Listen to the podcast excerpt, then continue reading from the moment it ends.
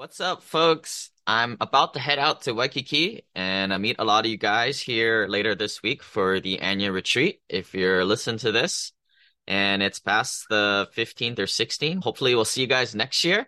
Or maybe we might do some little mini pop-up retreats, but really there's nothing as cool as the retreat because it's a magical experience once people come to Hawaii and see each other for two to three days. Because after all, it's the network is your net worth.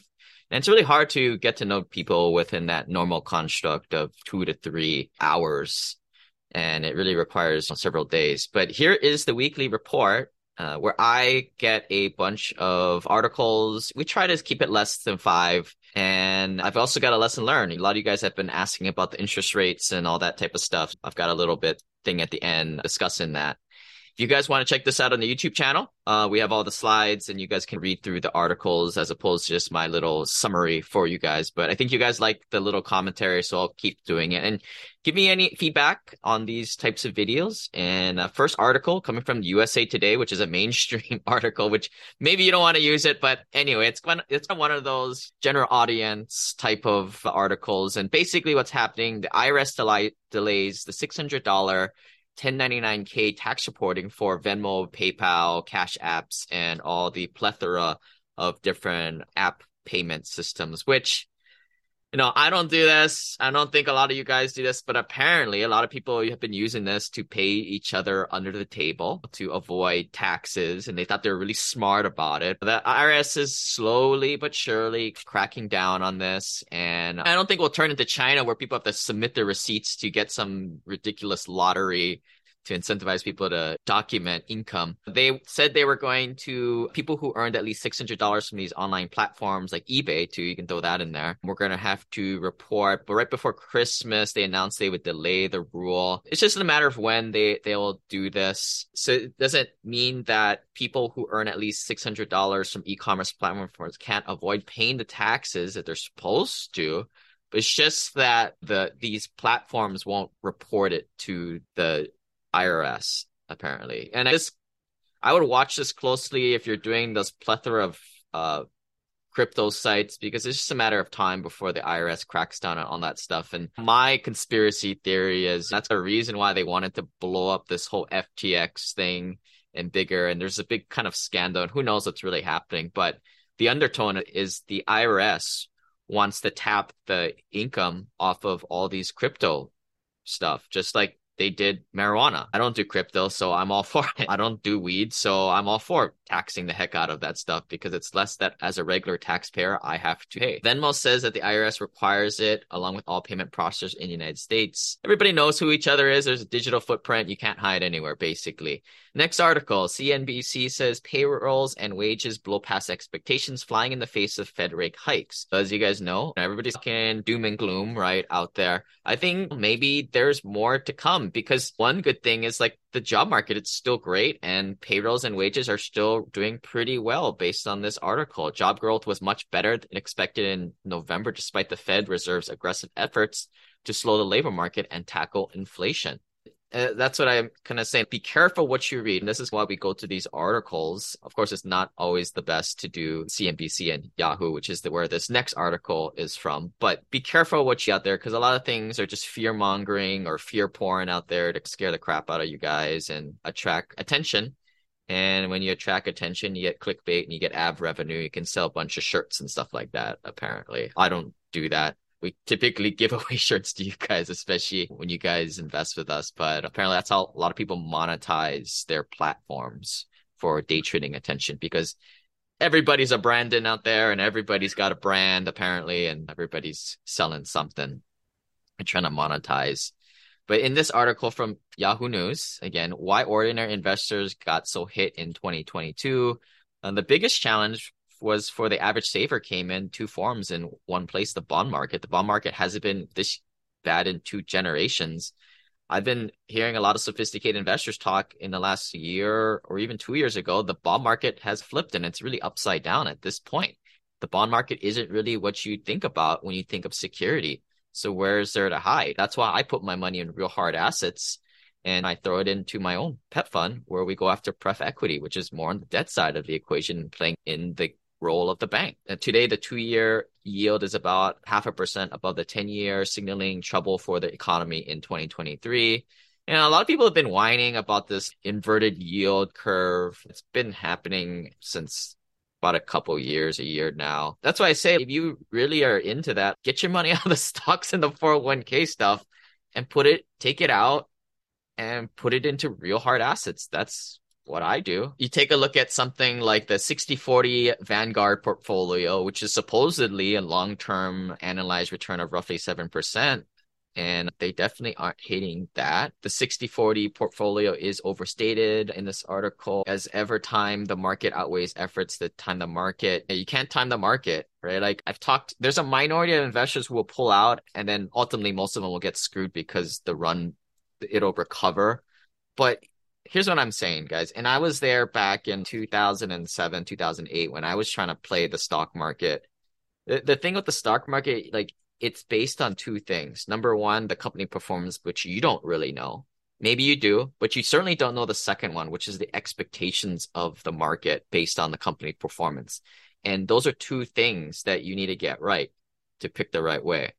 What I say is just get the heck out of that stuff and invest in real hard assets that there is utility in.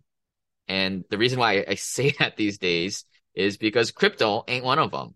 You could make an argument that crypto is a currency and it's a hard asset. Okay, whatever. But it doesn't provide any utility like hard real estate that you know that the masses live in, especially when it's the workforce housing sector. Yeah, apparently this portfolio is supposed to be long term, but it dropped 16% last year.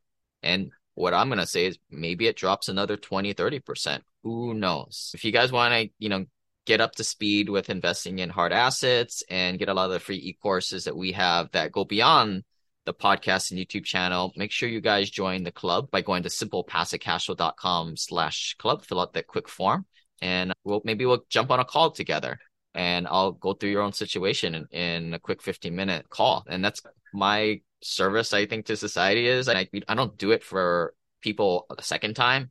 You get one shot at it. But if we haven't connected, we'll go ahead and sign up for that form and let's get on the Zoom call. This article coming from multi housing news says how multifamily construction trended in 2022.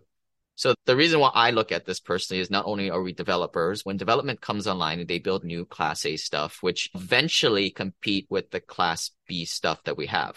It'll take a decade or two, or maybe even probably three decades actually. But it's something that we always look within our CoStar report, what's coming online, right? And this is another reason why I don't like self storage, right? When something comes online in the self storage, it's always class A and typically operators they will go into class A self storage units, right? The air conditioned one, the one where people can go at night because it's safe. Nobody really operates class B and C self storage unless you're extremely small mom and pop investor out there. Certainly you don't syndicate that stuff because that's not scalable. You do class A and that's where self storage operators have a hard time that they're directly competing with all this new inventory. And you combine that with the fact that self storage is easily constructed, permitting, and just it's a lot easier to construct the dang thing, right? Just empty boxes. Where apartments, it's a little bit more permitting and certainly more of a construction scope than the little box, the storage locker box. That's another reason why I've I'm not really into investing in self storage. I've done a little boat storage. Luckily, I cashed out of that before November, which is when the insurance rates really went up. This one is in particular it was in Florida, which kind of want to get out. We actually exited all our Mississippi properties because the insurance is just ridiculous at this point because they've just had their rash of hurricanes and that's just how the insurance works. It surges in three to seven year increments. If you look at this uh, construction trends, you look at the chart for those of you guys listening on the podcast, the top ones are Austin, Dallas, Miami, Atlanta, Phoenix, Houston, Denver, Charlotte, Orlando. And those are the top 10. And you can look at this a couple of ways, right? Like you know, new inventories coming online. So you could say more supply is coming online. But I, where I would personally look at this, especially because this is hierarching metro data, right? It's not sub market or even block by block, which I think which you gotta look at, especially more as an operator, right? Not really as a passive investor scope. But if you're a passive investor or even myself, just looking at from a high level, the way I'm looking at it is like typically the more sophisticated operators, institutional operators, they have a lot of data. They're not dummies. They're going into places with strong macro drivers. And again, like the places like Austin, Dallas, Miami, Atlanta, Phoenix, Houston, Denver, Charlotte, Orlando, the top 10 there. Just follow the big guys, essentially, is what I'm saying. There's another chart from that same article. It breaks it down by region and then it breaks it down by quarter. Yeah, certainly, I, I think if you're one to geek out on data, it's interesting. Again, this is all high level, and especially when you're investing in workforce housing, this stuff isn't really going to fall to competing with you until several decades later. Some other markets here that you may be interested just because you a lot of you guys live in like Arizona, California, Washington, Boston, New York, San Diego, folks. Next article, Arbor. Where is the multifamily market? The Federal Reserve took action with four consecutive rate hikes of 0.75, which is unprecedented. And we'll talk about that at the end and the last rate hike was a little bit smaller at a half a percent increase as opposed to the 0.75. Everybody thinks that there's further rate hikes expected in 2023. The Fed has already communicated indirectly that they're at the tail end possibly for the US multifamily market 2020 will go down as one of the strongest on record. Rent growth skyrocketed 17.7% year over year in the second quarter of 2022, remain high finishing the year although at a most modest pace. The vacancy rate further improved to 4.4 by the end of the third quarter. So I think this is a take everything with a grain of salt that you're hearing. Look at the data. The multifamily has been showing signs of a pullback, but since this is the case with cyclical nature of our business, investors who are in a good position going into the correction will be able to take advantage of opportunities. And this is why I always say, like, why I personally dollar cost average in a way. The time when you're most most vulnerable is getting out that restabilization in an asset, right? And you can't really time the market. You certainly can't do it with the stock market. And, and I take the same approach here, which is why I go into deals and most of the deals, like 80 to 90%, we've been in for gotten out that restabilization period and it's smooth sailing and there's really no worries about it. And the only ones that are, we've got a work problem, work the issues, which is part of why you guys work with us, right? We're the professionals taking care of that for you guys, are the ones that were closed within the last six months or year in that that kind of more vulnerable restabilization period. We'll get through it. Problems happen, and that's what that's if somebody say they haven't had problems, they probably don't own one million one billion dollars of assets, or they're lying. Commercial property executive. Here are some quick trends, 10 commercial trends that they're they kind of showed embracing green, the tax credits and incentives, the low income housing tax credits are coming back. Uh, we don't play around with that type of stuff. I don't really like the Section 8 in our type of stuff. I don't want to go more than 10% Section 8 or any, in fact. 10, 15 minute cities has taken off, but a few of these other ones for you guys to read later if you want to check it on the YouTube channel. Um, and then here's my lesson learned for the week or in this case, a lot of questions that you have come up, and here's some lessons learned that I've had. And the question that kind of came up is, hey, rates are rising quick enough to account for in- increase in interest rates. And yes, the interest rates have been unprecedented, right? It's pretty much gone up almost double. And at some some point, it breaks the model. And at that point, this has been like the quickest increase in rates since ever. If you look at like these charts where they graph the increases over time, hasn't gone up as high as other times, like in the 80s, but certainly quicker acceleration. And of course, they're raising interest rates because of inflation to control that. But here, I think there's the misperception that I think a lot of people worry about. They think that the end game is based on cumulative performance. And I get it. A lot of you guys went to college like myself and like a point system where you get a bunch of points through the year to, based on your percentage and then they grade you on a curve.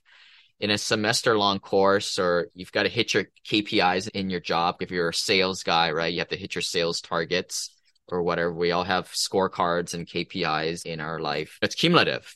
But that's not how this multifamily stuff investing works you know what it's more is like a sports team getting ready for like the playoffs. I guess we're getting into the NFL. I don't watch too much sports these days. I like it, but I try not to watch too much of it. But in for an NFL team, they got to peak for the playoff run. So it's really how they're heading into the end. And just like multifamily, it's really what the NOI is at sale. I've had some deals where things have gone wrong and we've tried to work it and it's just like we were down a lot of points basically for most of the game. But it really is more not what the score is in a way, but it's where the NOI is, right? So we can come back at the end and more than beat pro forma at the end. And yeah, you may not have cash flow for a quarter here or quarter there. And but like the thing is, it's more like what is it at the end that you sell it for? And that's our end goal. Cash flow is the third type of thing that we're eyeing. And the biggest thing is the safety of the investment. We want to not lose the investment, right? That's security. Number one is the biggest thing. The second thing is getting the business plan done and the NOI bumped up over time. Third is cash flow. So safety, business plan, and then cash flow along the way. Now, most some investors, especially the newer ones, the less sophisticated ones, worry about cash flow, and I get it. That's part of the deal. But y'all should be having jobs or other investments to diversify it out. You shouldn't be living off the three to six percent that a deal was performed off of. And that's just another lesson learned, I think, from higher net worth investors. They don't look at things on a quarterly or even annual basis. They look at on a longer track run, maybe a five to 10 year time horizon. Another example of this for some of you guys eyeing retirement out there, right? If you guys are still like thinking about the pensions and a lot of that is based off your highest three years of pay. Similar analogy to what I'm saying here. It's based on what that you can hit that NOI for. And in our case, a lot of times in a hot market, if we can keep that NOI a certain level for just three months, most times six months or a little longer, we can get that, we can capture that that high sell price off of that. Just to close the year and last year, evictions was a frustrating part of last year as a lot of those eviction moratoriums ran through. We, I think we're starting to see the tail end of that and focusing on getting the best tenants really. And I think that's just going to position a lot of the assets going forward to when the interest rates do fall and real investors are starting to come in and that's just going to position the price for higher. Right now, you could probably say that it's a good time to buy because demand is lower but really, the only people out run, running around in the streets in this kind of proverbial storm are the newbies who are desperate for getting their first, second, first quarter million, first even half a billion dollars of assets under ownership. We were there at t- that time today with 1.2, maybe 1.3. I haven't counted it up. 1.3 billion plus of assets, 8,500 units. We're just not really. I don't want to go outside and play in the rain. Put it that way. Is it and then the last kind of question here was like, is it just better to buy and hold? And this question came from a non-accredited investor or semi-accredited investor who still has their rental properties or maybe looking to buy own rental properties. And man, it's just I haven't I didn't realize it Like, because I forget about what non-accredited investors do these days, buying little rental properties. But man, yeah, a lot of those guys are looking at like interest rates in the seven, eight percent. And I'm like, there's absolutely no cash flow. And yes, if you're not doing value add, I would really think twice about going into that negative cash flow property. On the one hand, it's real estate, right? Like it'll probably go up in the long term. And if you can float a little bit of cash flow bleed on your little rental property, then fine. But the way it, it just makes things harder. And I think it just puts more emphasis on doing the value add, right? Putting in real work and value into the property as opposed to just relying on market appreciation which typically comes, and that's why we we invest.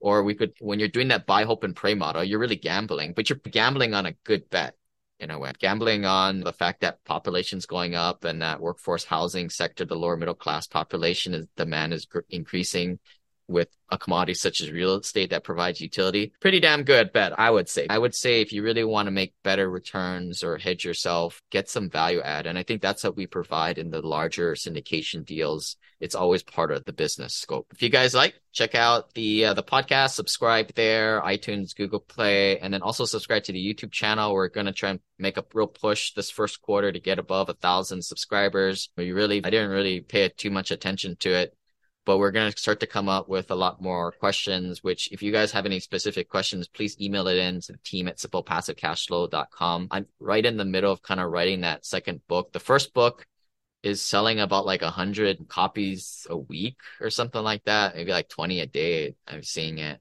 Um, if you guys can do me a favor, buy the book for a dollar and leave a review. That's really helpful. I think we've got over 110 ratings thus far, but I guess that's what drives the algorithm. But uh, yeah, we'll see you guys next week. Bye.